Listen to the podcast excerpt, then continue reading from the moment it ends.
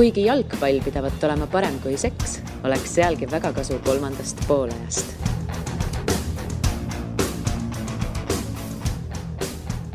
tervitus kõigile kolmanda poole fännidele, kõigile Õhtulehe lugejatele, podcasti kuulajatele, käes on Õhtulehe jalgpalli podcasti kolmas poolaeg ning täna keskendume juba MM-ile, sest täpselt nädala aja pärast neljapäeval on siis eh,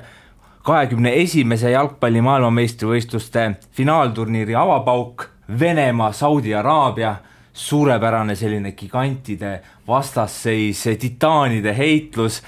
aga kui noh, selle esimese mängu vaadatud saab, siis tuleb veel kuuskümmend kolme väga põnevat mängu. Ja no hästi palju siin MM-il ju kõik kirjutavad, igasuguseid ülevaateid on, aga üritaks täna selliselt kompaktselt need kaheksa gruppi kokku võtta, on ju podcast'i nimi eesti keeles taskuhääling ometi ja teeme siis sellise podcast'i, mida saaks ilusti taskusse panna ja et saaks äh, selle neljakümne viie, viiekümne minutiga kogu selle info kätte, mis vaja on. ja alustame algusest, nagu ikka on viisakas abcd ja sealt juba edasi. A-alagrupp, kus siis jah, nagu öeldud, avamäng on Venemaa, Saudi Araabia grupis veel ka Egiptus, Uruguay ja vaatasin, noh, kui juba see grupp loositi, siis ka ilmus sellist infot, et tegemist on ikkagi ajaloo kõige nõrgema MM-alagrupiga. vaatasin, kuskil olid kirjas ka suurepärased need elo reitingud, mis on siis üks eh, nii-öelda alternatiiv sellele FIFA rankingu süsteemile, kus oli ka siis välja toodud, et jah, statistiliselt kõige nõrgem alagrupp üldse. ja no kui nüüd vaadata siin näiteks eh, Venemaa MM-i eelseid mänge, üldse vist eelmisest aastast alates kas kolm võitu üldse saadud, muidugi sõprusmänge mängitud ja Saudi Araabia, Egiptus, Uruguay, noh, ma ta, tahaks öelda, et kõigil neil eh, koondistel vedas, et nad siia gruppi sattusid. See on niisugune mõnus hipster alagrupp, kus sa saad leida täpselt selle esimese meeskonna, keda, kellega algusest peale nii-öelda lõpuni ratsutada, on see siis äh, tänu Liverpooli sidemele Mohammed Salahi Egiptus on ju, või siis võtta Uruguay, kes siin äh, kaks tuhat kümme ju samamoodi ilusasti hakkas purjetama, et see on niisugune äge alagrupp, kus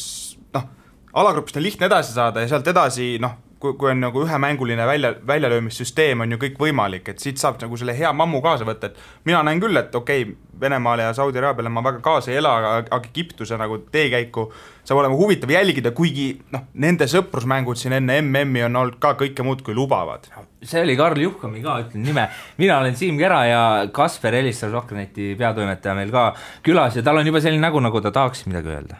tere jah äh, no väga värskelt loetud tunnid tagasi tuli ju välja ka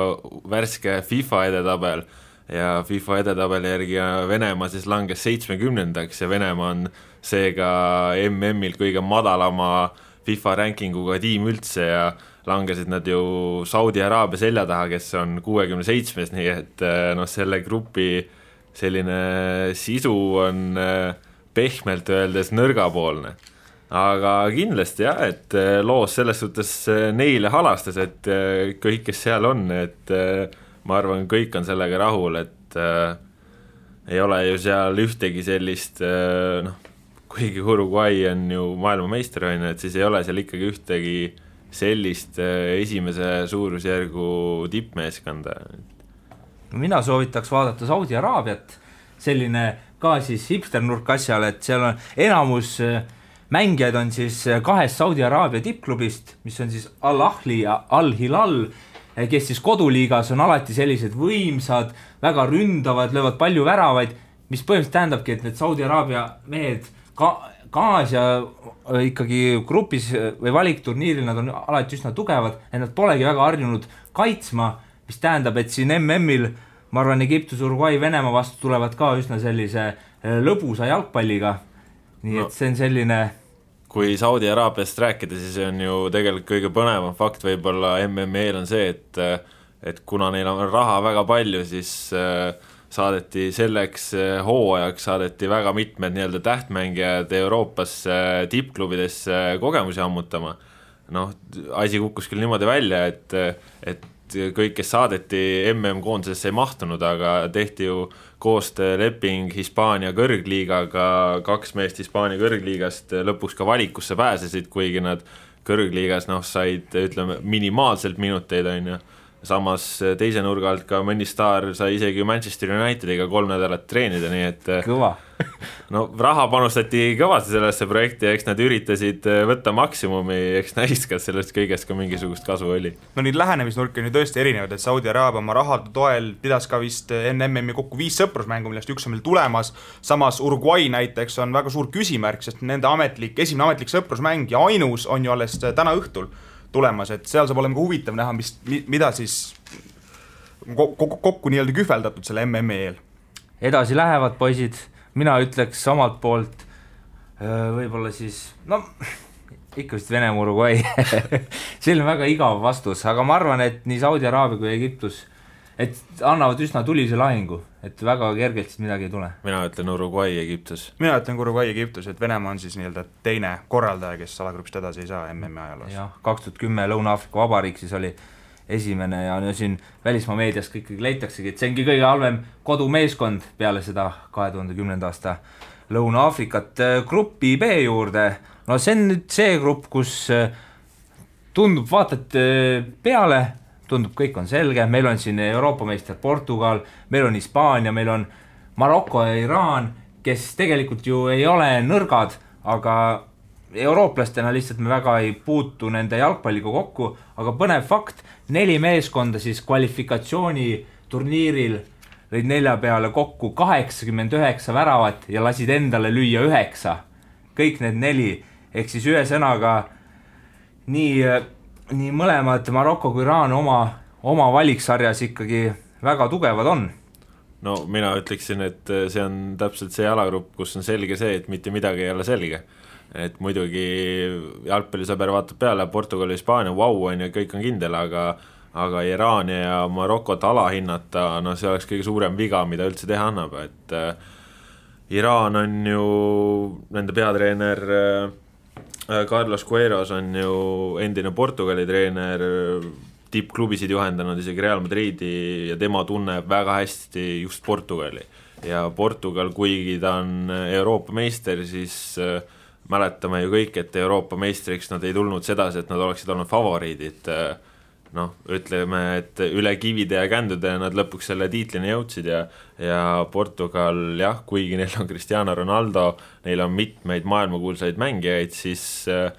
palju vanu, vanu keskkaitsjaid. ma ei ütleks, et nad ikkagi jah, nii-öelda äh, A, A nagu taseme tippkoondis on, et või no muidugi nad on, aga tõesti, nagu sa keskkaitsjad mainisid, kolm keskkaitset kokku üle saja aasta vanad, nii et noh, mis sa sellistega teed. Ja, ja Maroko ju ka noh, kogu meeskond mängib äh, sisuliselt Euroopa tippliigades, eks saame siin äh, laupäeval juba rohkem aimdust äh, siinsamas Tallinnas, mis nad tegelikult täpselt väljaku peal on, aga aga noh, ma usun, et Hispaania jah, läheb edasi, aga aga Portugalil ma arvan küll, et juba liiga kerge olema ei saa ja Hispaania võib samuti punkte loovutada. see Portugal on jaa veidi petlik, et kui me tuletame meelde seda euro kaks tuhat kuusteist siis eh, seitse mängu, mis nad mängisid, kuus olid siis eh, normaalajaga viigis, viisteist oli siis Ungari, Islandi, Austria, Poola ja Horvaatia vastu ehk siis üheksakümne minutiga ainus selline võit oli Walesi üle, nii et tõesti,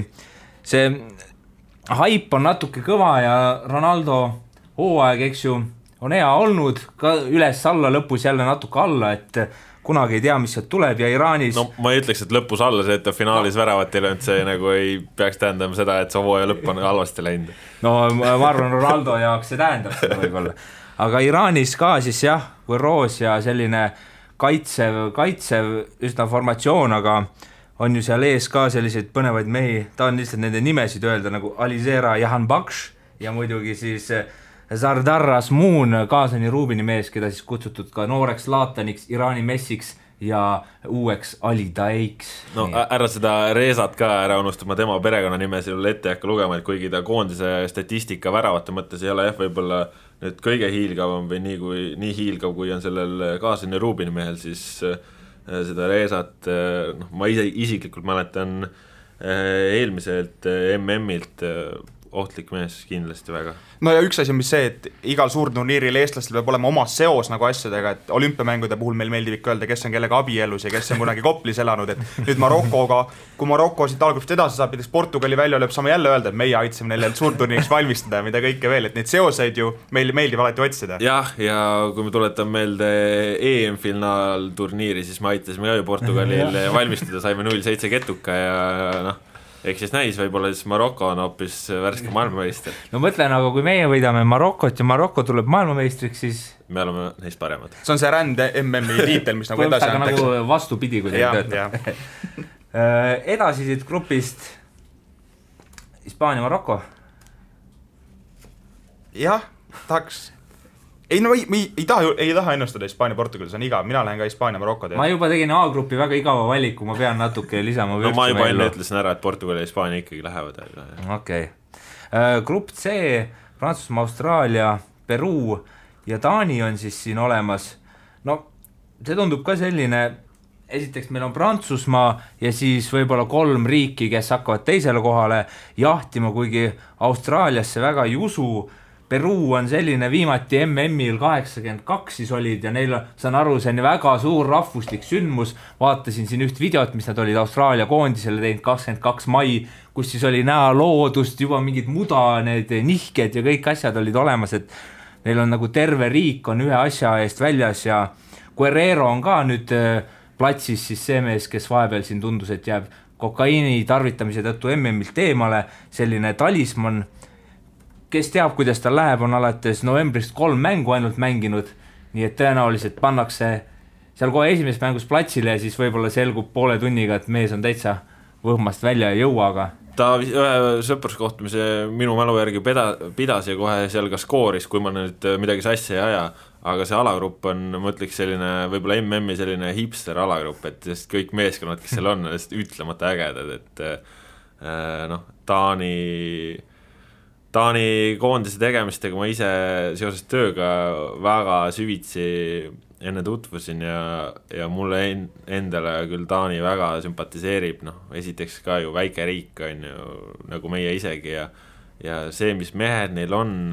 kuidas nad mänginud on, ultraründav, ülikõrge pressing, samas Peruu on täpselt samasugune ultraründav, ülikõrge pressing ja, ja kui sellised satsid lähevad seal Prantsusmaa ja Austraaliaga vastamisi, siis noh, kindel on, et äh, väravaid näeme palju ja, ja ilmselt ühtepidi kui teistpidi, ehk siis lastakse ka iseendale lüüa, nii et äh, ma arvan, väga põnev alagrupp, kus näeb väga palju väravaid ja, ja kindlasti saab olema hulga ägedaid mänge üks huvitav fakt selle A-grupiga on see, et nii Peruu kui ka Taani pole viimase kahe aasta jooksul tegelikult üheski ametlikus mängus kaotuse kibedust tundnud. et, et kui esialgu tahaks automaatselt mõelda, et Prantsusmaal no ei, ei tule nüüd kerge jalutuskäik, aga niisugune ikkagi saaks läbi pargina nii-öelda nagu läbi kalpsata, siis tegelikult see nii ei ole ja täpselt nagu sa mainisid, et Peruu sai oma kapteni tagasi, see võib anda niisuguse väga kõva nii-öelda boost'i meestele, et nüüd on vaja jälle tõestada, et me suudame ikkagi mängida, sest noh, nad on ju aastaid olnud seal Lõuna-Ameerikas nii-öelda see alumise põhjakihi meeskond ja nüüd järsku tulevad sealt välja, et, et see valikgrupp on seal ääretult tugev ja sealt läbimurdmine nõuab ka sitkust no Peruu, Peruul jah, kolmteist mängu kaotuseta hetkel, et võimas seeria. no ja Prantsusmaa, kõik teame, kui palju on neil staare, eriti rünnakul, veel rohkem teame, palju neid staare jäi MM-ilt koju üldsegi, aga noh, Prantsusmaaga teame ka seda, et alati on palju sisepingeid, alati lähevad raskelt käima, kui nad ju finaal, eelmisel EM-finaalturniiril ka finaali jõudsid kodumaal, siis ju nad tegelikult alustasid ka turniiri väga kehvalt, nii et Äh, kindlasti siin esimestes mängudes äh, miks mitte, me võime näha väga põnevaid asju no,. Prantsusmaal, Austraalia esimeses voorus, et kõige parem võimalik variant. absoluutselt, jah. mina ise panustaksin no, Prantsusmaa ja Peruu peale. mina ütlen üldse Taani ja Peruu wow.. mina ütlen Prantsusmaa ja Taani. nii, kõik on öeldud. grupp D, äh, kui siis alagrupid loositi, siis seda peeti selliseks nii-öelda surmagrupiks, et võib-olla täitsa sellist surmagruppi ei tekkinud, kus oleks neid suuri väga palju koos, aga see on ka, siin on üks selge favoriit ja siis äh, võib-olla no tahaks öelda kolm ühtlast, ühtlasemat võistkonda, aga see Island on natuke üle romantiseeritud juba tundub, igatahes Argentiina, Island, Horvaatia ja Nigeeria siin äh, grupis on, et noh, Argentiina mängib siis Islandiga, Islandi esimene MM-mäng läbi ajaloo Argentiina vastu, kindlasti võimas, ja Horvaatia väga tugev oli, väga tugev ka kaks aastat tagasi, Luka Modric, ma ei eksi, vist kolmkümmend kolm juba. Et tõenäoliselt tema selline viimane mm, üks äh, parimaid poolkaitsjaid maailmas, neil on seal palju väärtmehi veel ümber, et Horvaatia võib ka üsna kõrgele purjetada, Argentiina tegelikult mõnes mõttes tahaks öelda küsimärk, et see valiksari ju neil läks ikkagi väga keeruliselt, kaitse oli hea, aga, aga kui Messit ei olnud, siis läks, läks natuke nihu need asjad, nii et äh, Messil ka ju teatavasti suur pinge peal, tahab seda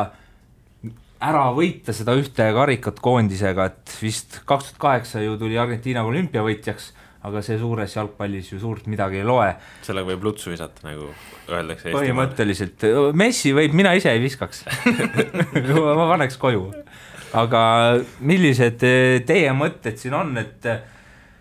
et no tahaks, loodaks Islandit, aga ausalt öeldes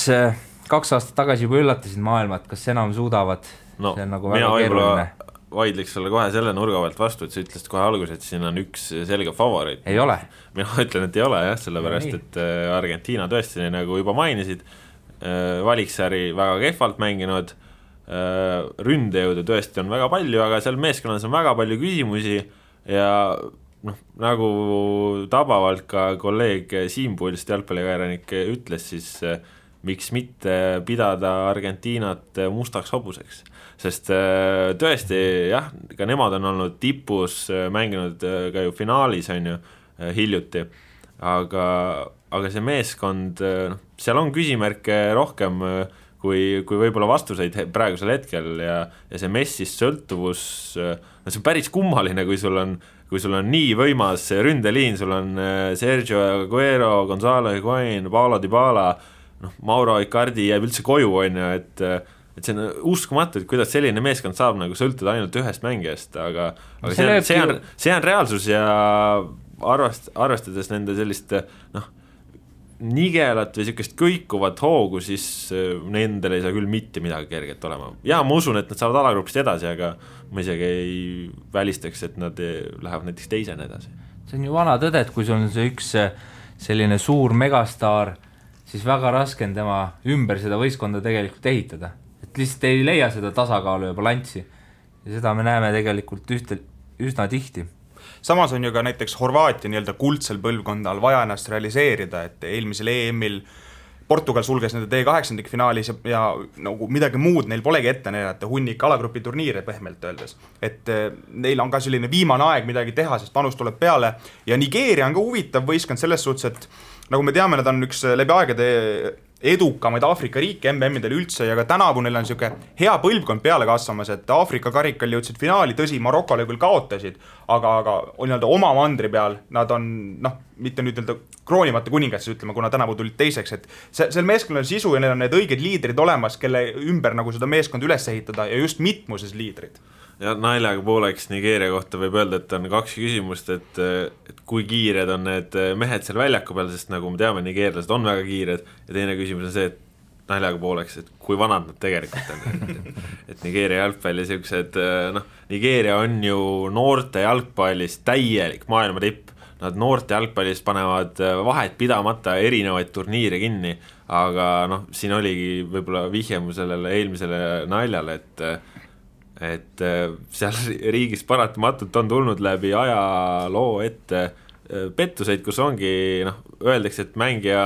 on nii noor, aga tegelikult äh, sünnitunnistus on, on lihtsalt võltsitud ja ta on vanem ja, ja noh, kui me vaatame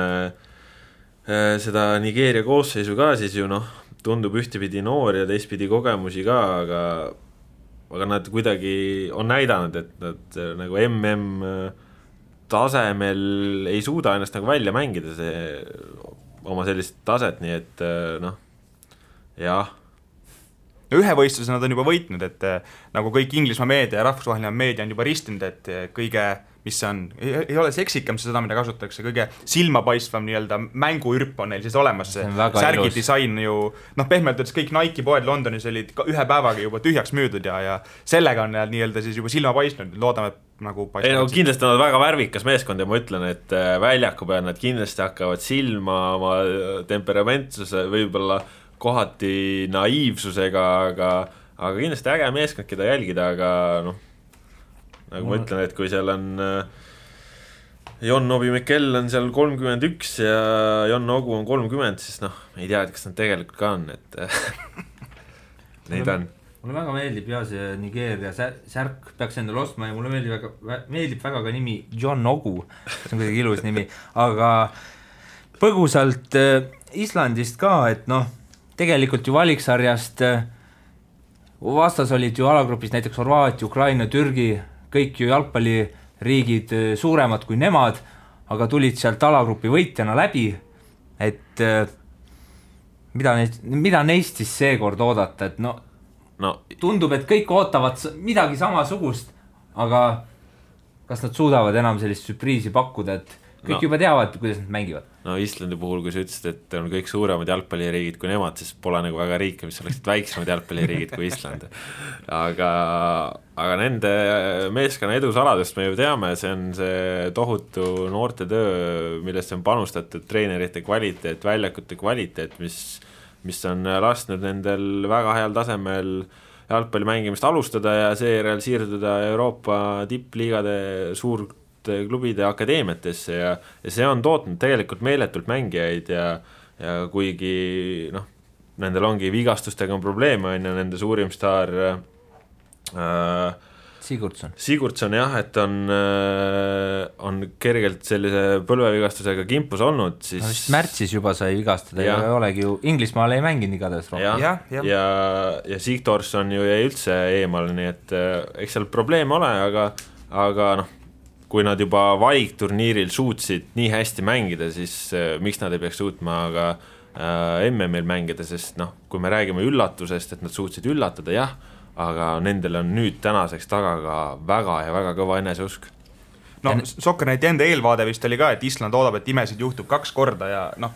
sisuliselt mul on tunne, et kas nüüd kogu Eesti, aga ikka väga suur jalgpalliüldsus ka loodab seda tegelikult, sest see on meeskond, mis niisuguse hea energia aura annab sulle taha, vahet ei ole, mis, mis on, mis on nagu väljakul toimub, see üks värav, see emotsioon ja see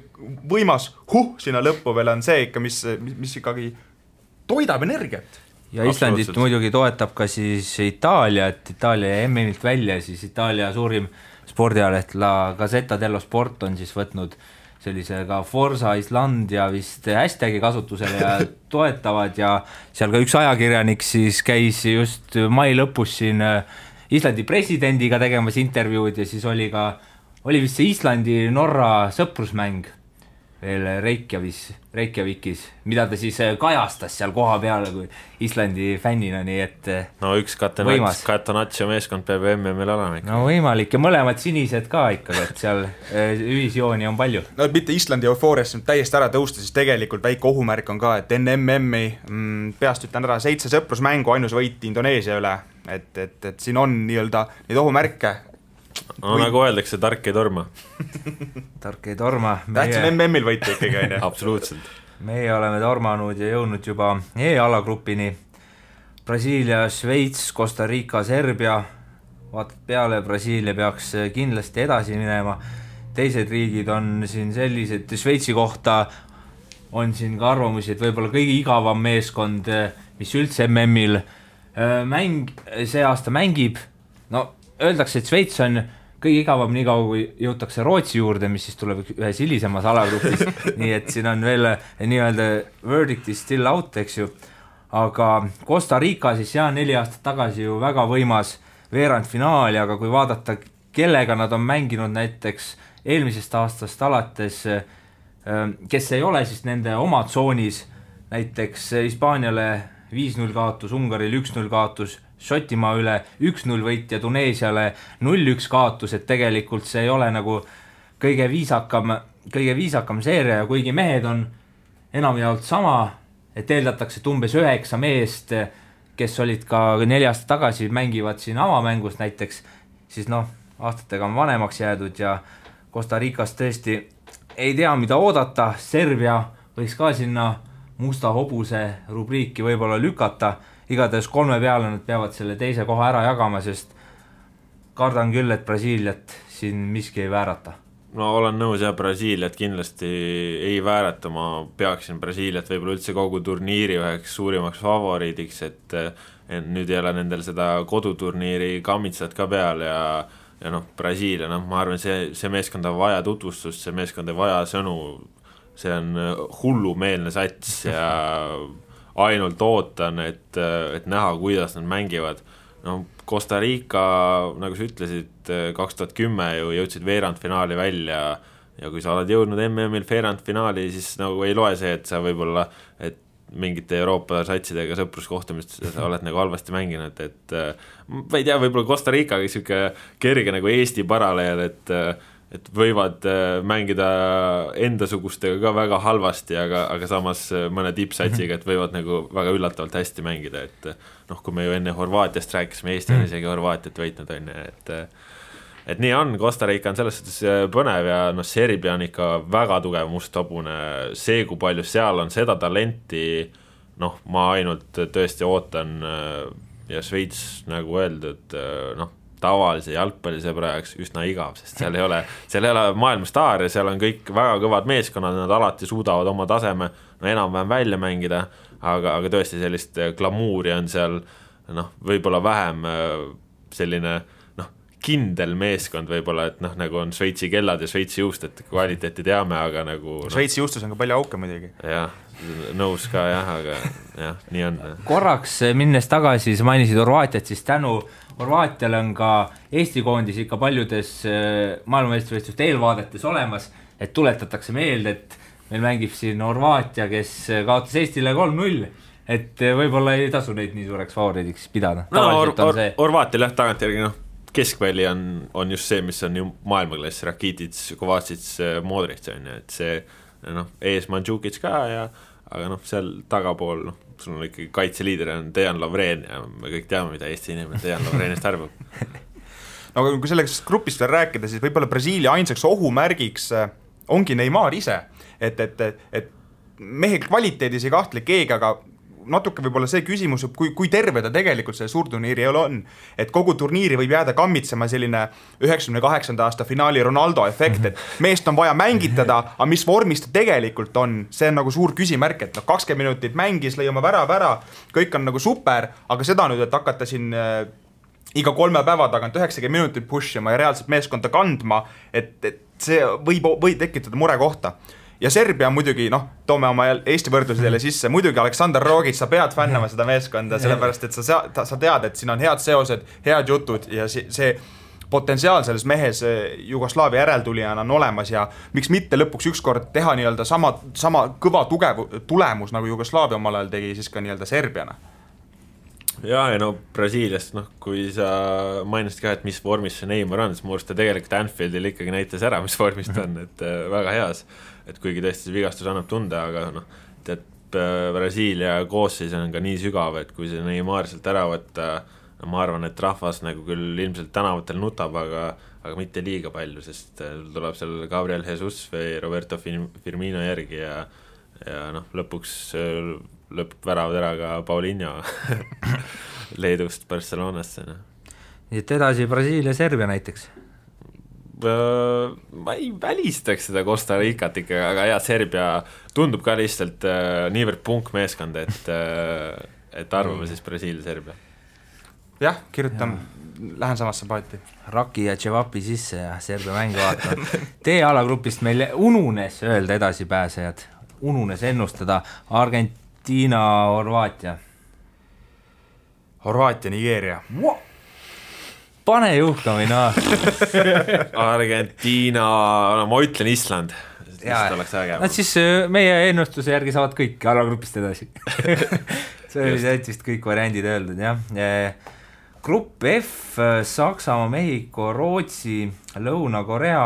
siin on nüüd selle grupi juures tuleb siis ikkagi ka väga silmas pidada, et selle grupi teine meeskond siis läheb äh, kaheksandikfinaalis vastu ilmselt Brasiiliaga, eeldades, et Brasiilia võidab E-alagrupi, mis on üsna tõenäoline, ja selle F-alagrupi esimene mäng on siis Saksamaa-Mehhiko, kaks, võiks öelda ikkagi alagrupi favoriiti, kui mehhiklased suudavad seal näiteks äh, sakslasi natuke üllatada, siis see lööb kogu selle asja juba mõnusalt pea peale, et võime näha seda poolfinaali kordust juba kaheksandikfinaalis, nii et eh, see ei ole kõige selline äh, kosmosest võetud äh, võrdlus või järeldus, et seda, seda võib, seda võib juhtuda. Ja sakslastel muidugi palju räägitud sellest, noh, et ei ole see hoog praegu kõige parem, aga Aga see on natuke ülepaisutatud jutt muidugi no., et jah, see jutt on ilus, et sakslastel on kehv hoog ja pole viis mängu järjest võitu või mis see seeria on. samas vastaseks on olnud ikkagi täielikult maailma tipud, Inglismaa, Prantsusmaa, Hispaania, Brasiilia. no Austria ena... ei olnud. no okei okay,, Austria oli tõesti libastumine, aga enamus meeskondi ikkagi ei otsi nii-öelda suurturniiri, suurturniiri eel ainult selliseid kõvasid pähkleid pureda. aga Saksamaa vastupidi ongi võtnud, andke kõik suured ette, me vaatame ära, mis te meie vastu teete ja MM-il siis tuleme oma taktikaga teie vastu no,. eks nad ikkagi väga palju ju otsisid otsisid ka ja katsetasid, proovisid, et eh, noh, Saksamaa ikkagi valitsev maailmameister, see, mida nad oma eh, noh, teise või sisuliselt kolmanda koosseisuga konföderatsioonide karikal tegid, noh, jääb, jääb nagu suu lihtsalt ammuli rippuma. Aga võib-olla nagu ka sina enne Siim ütlesid, et, et võib-olla on üks niisugune suurem favoriit ja võib-olla siis Mehhiko nagu teisena, aga mina ütleks, et Lõuna-Korea on kõige alahinnatum sats üldse, et ma usun küll, et me näeme ka nende esituses äh, väga kõvat äh, andmist ja, ja tõesti, mina ei välistaks üldse ka nagu Lõuna-Korea šansse siin alagrupis, kuigi noh, Saksamaa on tõesti väga selge liider. nagu ma aru saan, sa välistad Rootsi šansse no, äh, see on kõige igavam võistkond. natukene välistan nende šansse, no kuna Ibrahimovitš ei ole, siis muidugi see põnevusaste on umbes nagu nagu mingi kolm korda vähemalt madalam või tõenäoliselt ka mingi Zlatan korda, ehk siis ma ei tea, mis see arv peaks isegi olema. aga ei, ma ei ütlekski igavam, sest nad on ikkagi meile lähedased ja, ja isiklikult nagu väga mitmed mängijad on seal üsna sümpaatsed, nii et äh, nendel on ilus vorm ka sihuke mm.. seega ei, ma ei ütleks, nad no. äh, igavad on ja aga noh, lihtsalt äh, arvan, et äh, läheb ikkagi raskeks äh, mängida alagrupist edasipääsu peale, et tahes-tahtmata kõik ju edasi ei saa ja ja Rootsi, noh, oleme isegi ju Eestiga nendega mänginud korduvalt ja ma arvan, et nendel lihtsalt äh, jääb tasemest veel natuke puudu. Saksamaast äh, rääkides veel, siis enne kaks tuhat neliteist finaalturniiri viigistati näiteks Poola Kameruniga ja enne eurot, äh, enne kaks tuhat kuusteist eurot siis kaotati kolm-üks, üks-kolm Slovakkiale, nii et noh, neil on natuke veres see, et et enne, enne finaalturniiri ongi selline otsimise, katsetamise aeg no ega enne pole mõtet ju pingutada, kui nagu tähtsad mängud käes on. natuke siis. las siis teised alahindavad ja, ja täpselt siis Lõuna-Korea saab mõelda, et noh Saksamaa sai Austraalialt suhkamit, et lähme vaatame, aga jah. vähemalt ei saanud juhkamit täpselt Saksamaa ja Mehhiko edasi või? nõus. nõus. ei läinudki Lõuna-Korea peale, Kaspar? no jaa, nagu ma ütlen, et nad on alahinnatud, aga see ei tähenda, et nad edasi saavad järgmiseks siis äh, grupp G, kus on, äh, ütleks, äh, kaks minu sellist suurt lemmikut, need on Panama ja Inglismaa. Ja lisaks siis ka Belgia ja Tuneesia. eile just ka FIFA kaheksateist mängus proovisin seda uut World Cup mode'i, mis siis anti välja spetsiaalselt, kõik koondised, kõik õiged alagrupid, staadionid ja ütleme, et Inglismaal ikkagi väga hästi ei läinud, et kohe null-null Tuneesiaga alustuseks, et et noh, ei tea, ei tea, aga kui vaadata siin põnevat äh, statistikat, siis siin paar tundi tagasi BBC-s oli just uudis, et äh, siis selline sports data company ehk siis Gracenote spordistatistikaga tegelev firma siis arvutas välja, et Inglismaal on neljaprotsendiline tõenäosus tulla maailmameistriks Venemaal suurem protsent on näiteks Peruul viis ja Kolumbial viis, noh Prantsusmaa, Argentiina, Saksamaa, Hispaania, Brasiilia on siin ka. ja noh, tegelikult kui nüüd vaadata seda gruppi, siis Inglismaa, Belgia kõigest hoolimata tunduvad favoriidid, aga ütlengi, see inglaste avamäng näiteks Tuneesia, Inglismaa, see tundub täpselt selline mäng, mis inglastel nagu suurturniiril läheb täiesti metsa. no kui sa ütlesid, et Inglismaa võidu tõenäosus on neli protsenti, siis ma arvan, et see on nagu tugevalt liialdatud. no paratamatult on jah nii, et nagu Eesti inimesed on väga suured Inglismaa koondise fännid äh, teatavatel ajaloolistel põhjustel ja meediaruumi põhjustel ja nii edasi ja tagasi, aga aga no olgem ausad, noh, Inglismaa meedia juba praegu hävitab oma koondist kogu sellega, mis, mida nad seal ümber kajastavad ja millel nad nagu negatiivset tähelepanu tõmbavad. Sterlingi tattoo no, näiteks. näiteks jah, ja, ja noh, Inglismaa jah, te võite vaadata neid nimesid, et seal on mõned kõlavad, aga no tavaliselt on tegelikult tugevam koosseis olnud, ütleks ausalt. aga nagu see ei ole ju tõsiseltvõetav meeskond ja kahjuks äh, kuulajad meid ei näe, aga jah, Kaspar vaatab praegu väga pingsa pilguga seda koosseisu. pettunud alt, pilguga isegi. altkulmu nagu.... no see ei ole. aga kas sinu jaoks on seal nagu keegi, kes oleks pidanud kindlasti olema, et me ei saa rääkida enam äh, Lampardi ja Beckhami taolistest nagu suurnimedest, aga kas sul on ka on sul hea alternatiiv pakkuda Gareth Southgate'ile et...? ei, absoluutselt mitte, Inglismaa jalgpall ongi nagu koondise mõttes täiesti mudas, sest see nagu äh, mis Premier League nende nagu mängijatega teinud on, noh, tippsatsides ühe käe sõrmedel loed neid inglasi, kes on põhikoosseisus, et ainsaks, ainsaks erandiks Tottenham ja nemad ka ja. lagunevad nagu Inglismaa õigetel hetkedel, on ju. jah, et noh, seal lihtsalt inglasest jalgpallureid ei olegi nagu, et kes oleksid nagu nii maailma tasemel, et muidugi Inglismaa meedia haibib, oo, Harry Kane, telehalli, ülikõva kõik, on ju, aga noh kas ma ei me... tea, et mida nad võitnud on või? kas me mingi hetk võime rääkida, et Inglismaa läheb nagu samasse patta teiste Briti saarte riikide, kus jalkatraditsioonid on ülikõvad, aga noh, Põhja-Iirimaa, Šotimaa, Walesi koondised, no mida me tegelikult nendest teame no,, kas varsti on nagu samas minu arust Inglismaa liigub lihtsalt nagu sama vea suunas, mida tegi Itaalia samamoodi, et Itaalia äh, kõrgliigat vaatame, ega me seal väga palju itaallasi nii-öelda põhikoosseisudes ei näe, muidugi on erandeid, on ju, aga, aga lihtsalt ongi väga palju välismaalasi oma liigas, ei saa nii-öelda koondislased, ei saa seda potentsiaali, neid mänge, neid asju ei saa kätte ja, ja see tase lihtsalt äh, lähebki lahjemaks ja Itaalia koondist näeme, ei ole MM-il, nii et äh, kas me võime siis öelda, et ka meie ikkagi oleme süüdi Inglismaa jalgpalli allakäigus, me tarbime seda Premier League'i brändi nagu väga suur osa maailmast. no see, ei no brändina ta ongi kõva, aga ma olen ka kuulnud äh, teistpidi, et ongi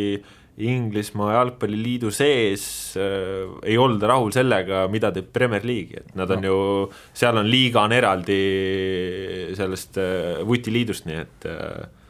noh, nende valikud on ju muidugi Premier League tootena ülikõva toode, aga Inglismaa koondisele see kindlasti kasuks ei tule, mis seal toimub Panamast tahaks ka paar sõna öelda. no Panama puhul tuleb ära mainida vist üks mees,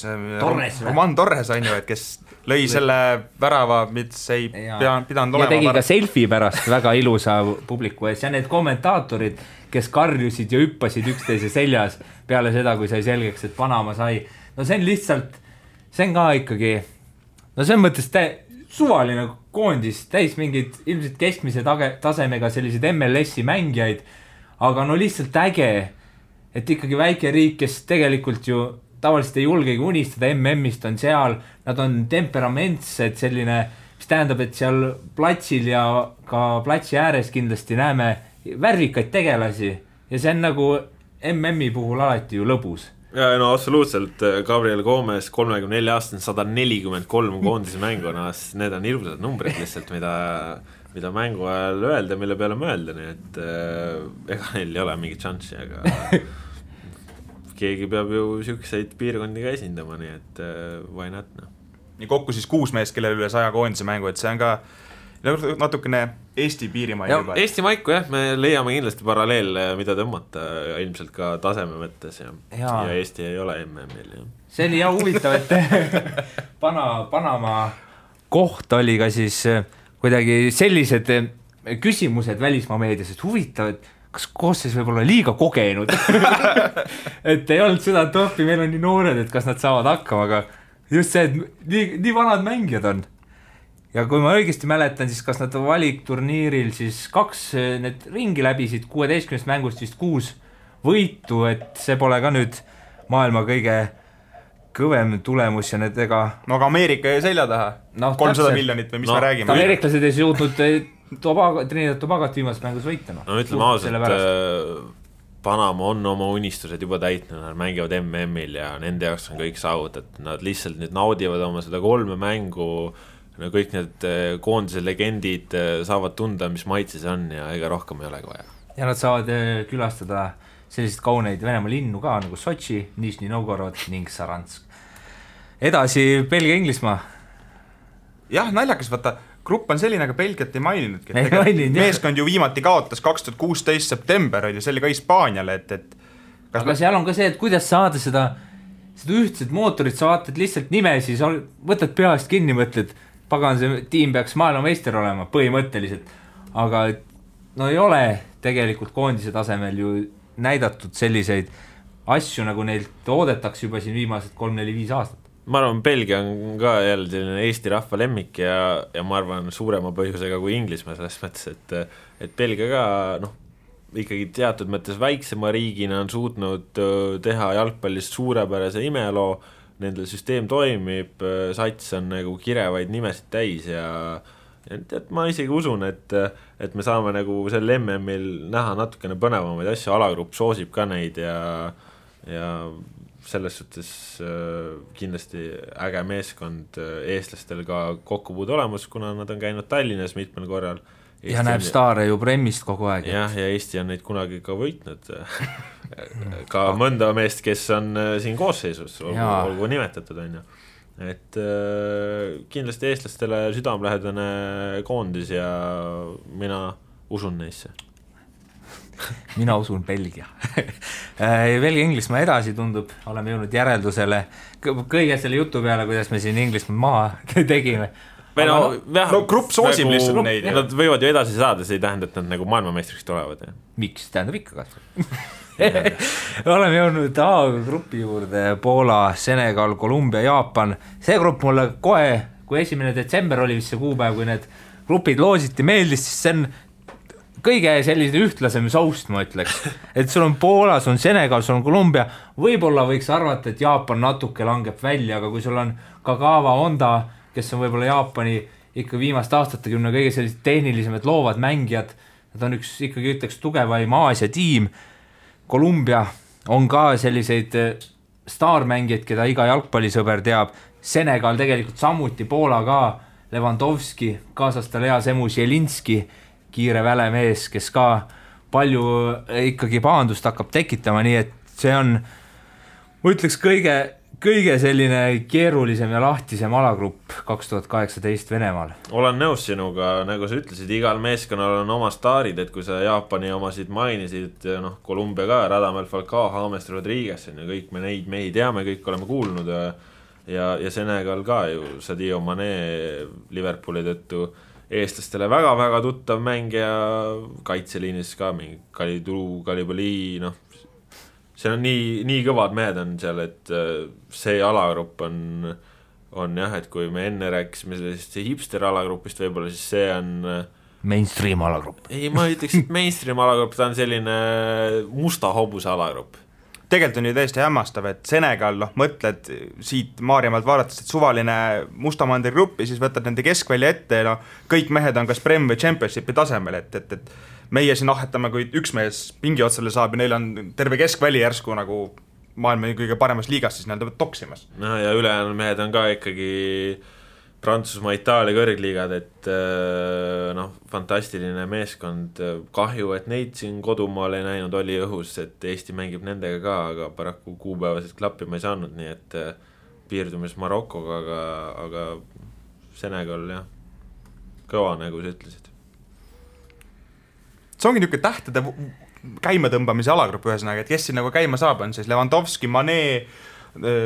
Kagawa või siis äh, James Rodriguez on ju, et kes suudab nii-öelda oma vankri kõige kiiremini mäest alla veerema lükata.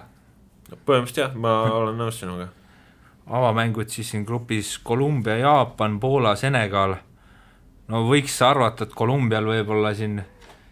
hea alustada Jaapani vastu, et see Poola, Senegal kindlasti natuke võib-olla vähemalt tahaks öelda, et paberil tunduks nagu selline printsipiaalsem vastasseis, aga tegelikult ei oska öelda, ei oska üldse öelda. selle alagrupi viimane voor võib olla selles suhtes huvitav, et kuna vastased tulevad ju kurikuulsast Belgia-Inglismaa alagrupist, siis võid, võivad hakata juba nagu vaatama, keda tahta. Nad kõik tahavad Inglismaad, kui see vähegi võimalik. täpselt, et siin võib hakata selline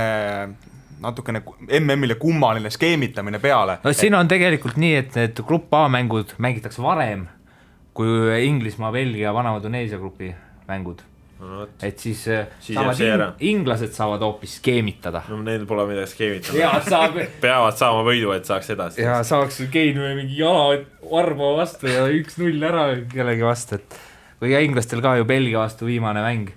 mis on ka see, et eh, sa, selleks ajaks võib juba kõik selge olla ja või kõik läbi. või, või läbi. kuule, aga ma siin praegu teie ajakirjast vaatan, et ikka Inglismaa-Belgia mäng on kaks tundi varem. võib-olla siis ma ajan eh, midagi sassi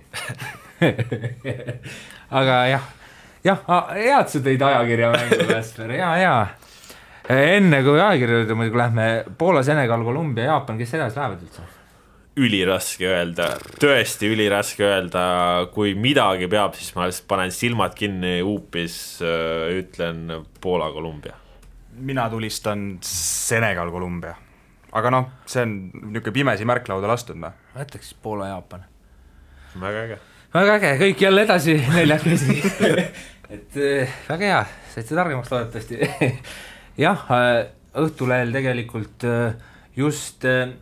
täna-homme on siis poelettidele jõudmas ka jalgpalli MM-i eriajakiri, sada lehekülge, kõikide koos, koondiste koosseisud, on seal ajakava, turniiritabel, Messi, Ronaldo, kõik tähtsad asjad on olemas, nii et saate siis poest osta, aga aitäh kõigile, aitäh Karlile, aitäh Kasperile, aitäh kolmekümne kahele tiimile, kes jõudsid MM-ile, aitäh neile seitsmesaja kolmekümne kuuele jalgpallurile, kes hakkavad MM-il mängima, kõik ilmselt mitte, siis aitäh nendele miljonitele, kes hakkavad vaatama ja aitäh kõigile kuulajatele. Oli tore, see oli kolmas poolaeg, kuuleme taas, varsti tuleb MM, kannatage veel. kuula meid igal neljapäeval Õhtulehest, SoundCloudist või iTunesist ning ära unusta meie podcasti tellimast